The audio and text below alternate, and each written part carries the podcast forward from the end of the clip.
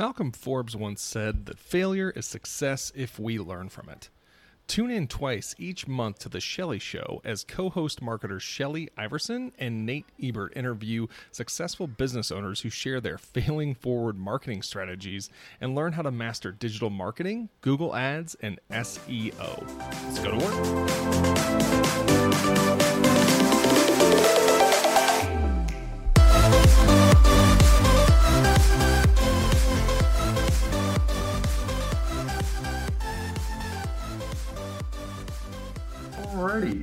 This is Nate Ebert with the Shelley Show, and Shelley. And this is Shelley Iverson, the owner of Shelley Social Media. Okay, and we are here today with Deb from DC Interiors and Re- Renovations. Deb, go ahead and uh, introduce yourself here. Hi, this is Deb Corning. Okay, so uh, today we're just going to kind of go over, just in theme with our podcast here, we're just going to kind of be discussing what your greatest failure as a business owner was. it's a lot, you know, wonderful, painful little topic, but uh, we're just going to kind of briefly go over it and just discuss kind of how you really rebounded from that and give you a little bit of a platform to explain your business and what you do here. So, um, just kind of starting off, what was what would you consider to be that biggest failure as a business owner? I think the biggest failure was I was having so much fun doing what I was doing mm-hmm. in the design area that I had a hard time charging for that. Okay. So just kind of that, you know, getting done with whatever you were doing and then, oh, hey, by the way, I need money just because you're enjoying it so much kind of a thing. Right. Okay. Gotcha. Well, um, I guess kind of moving through that, what, um, when did that really first start for you? Was that kind of right out the gate? This was an issue kind of at the very beginning, and then right out the gate. Okay. It was um, just something that I really have always loved my whole life, and design and remodeling. I grew up with that, and okay. um, I always worked for free when I helped others, mm-hmm. like in the family and things. Um, and so when I got my own business. I felt like I get paid for this. okay. so was it like your parents would go out of town and they'd come home and the whole house would just be completely redone? Or? Pretty much. Okay. Not okay. only my parents, my relatives of all sides and friends and their families and okay very nice all right so then when you when did you first kind of start the business like you know after like i'm assuming school or schooling or well this business i started um, 20 years ago. Okay. And I started out with just design. Okay. And moved into NARI, which is the National Association for Remodelers. Okay. And then I got my um, contractor's license so that I could have a seamless process from planning to design to finishing the remodeling part of the business. Gotcha. Okay. With that, then, was this a problem for you for like the first year, first couple years, first decade, like within starting the business, or how, how, how when did you kind of notice like, hey, this is a problem, I need to fix this? Well, it's really before I started the business, and I was just doing things independently. Okay. Um, and so you know, I really didn't have a name except for Corning Interiors, and mm-hmm. um, once I I really sat down and decided to make it a business, um, it changed a lot because then you got bills to pay. So gotcha. you have to make sure you get paid.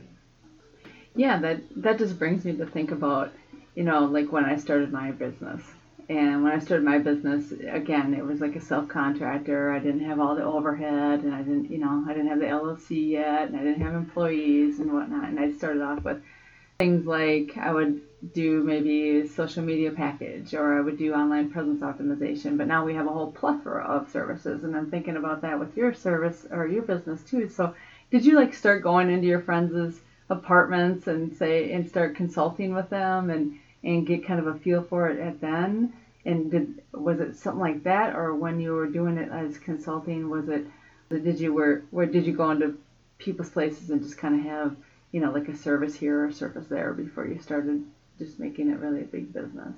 Um, actually, I started out by being referred to people by other people in the business, um, like kitchen cabinet suppliers and uh, flooring suppliers, and oh, yeah. and you know just other people in the trades that would say, "Oh, call Deb. She has a good eye for things, you know, and uh, I've worked with her and she does a great job for people and they're happy. So that's pretty much how it started, and then it just went from there. Um, and grew mostly in the beginning by referrals. Um, but as you take on staff, then you have to do advertising and you take on a whole new realm of expenses. Expenses, definitely. yeah. Okay, so kind of started out like a little bit on the networking side with things and be like, oh, hey, I could absolutely make money doing this, and just kind of building your brand from there. Mhm. Okay, gotcha.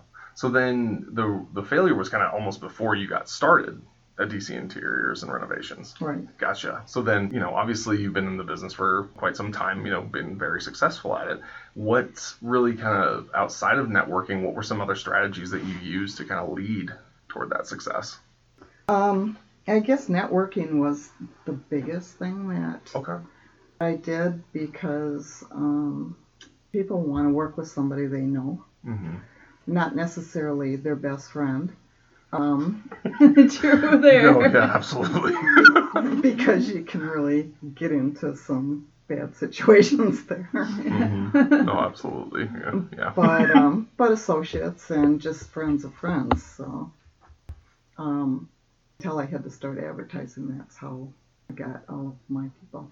So say somebody was in your shoes, you know, think way back to when you were starting out. What do you think would be really good advice for somebody that wants to start a business like this, is really invested in getting into, you know, interiors and renovations and really with that design side? What, what advice would you have for them starting out to kind of maybe avoid some of the things that you may have run into? In a position where you have money to back you up to start out, so that when you have lean years in the beginning, that you have something to fall back on. Okay. And the other thing would be to take accounting classes so that you know your numbers, so that you're not going down the wrong road. Okay.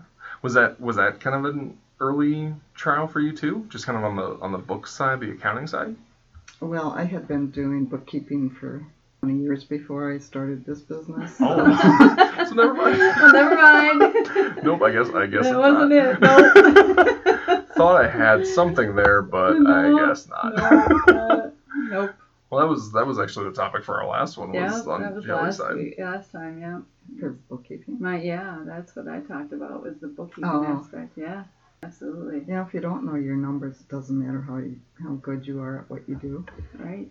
You're never going to make it. And that's a thing that sometimes that um, businesses start off, like small businesses start off doing things that they love, and they just don't realize that there's more to having a business than doing what you love. There's hmm. the books, you know. Yeah, I'm I am not a numbers guy in any way, shape, or form. So for me, that's definitely something that I get really passionate, really animated about things. So for me, it's like, oh, I just see the one big picture goal, but all of the details are missed. And so for me, that's something that I would definitely want to take into account is that there's not just me as the person that's helping with the business or owning the business. There's a bunch of other stuff that I know I'm weak in that I'm gonna need help with. Yeah. And that was one of the bigger points that we discussed was that having that vision, having that big picture is great, but if you lose the details, like you said, mm-hmm. if you don't know your numbers, you're gonna peter out, you know. Yeah. So I think that that's something that anybody can keep in mind that having that goal, having that vision, having that big dream is important. But knowing what details and what road you're going to have to take to get there is probably even more important. Mm-hmm. You know, because you won't even start off. It's like Yeah. having no gas and wanting to take a road trip. yeah, that would include, you know, what products are you willing to, you know, put out there? How much are you gonna, you know, have some sort of structure, or how much you're gonna, you know, charge for each service, and and you know what your budget is. I mean, you know, working at the or what you're willing to budget anyway, or get money to budget. Um, I think those are some of the things too that are important uh, as a beginning business owner has to take into account because you see a lot of these businesses peter out, especially the small businesses and a lot of the reason is is because they go in with this passion. I love to you know like we talked about before paint cars. So i want to paint cars and they don't realize oh there's you know there's the overhead we got to get the paint we got to get the supplies we got to get the help we got to get the books we got to you know or whatever. And Mhm. yeah Yeah. that's a good thing to keep in mind Absolutely.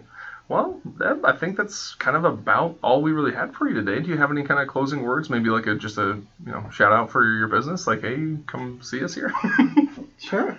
okay. We'd love to see you in here. We also own Decor, which is um, a home accent store Okay. at 3000 Domain in Fitchburg. Okay. And um, that's along with DC Interiors and Renovations. They all kind of work together to make everybody feel like they can do something to their house, even if it's a small thing like replacing accents or that type of thing. Okay. Awesome. Well, Deb, thank you so much for your time. Um, that uh, kind of concludes our episode today. And uh, tune in next time as we'll be uh, figuring out who we're bringing on next. so thank you so much for your time here. Thank you.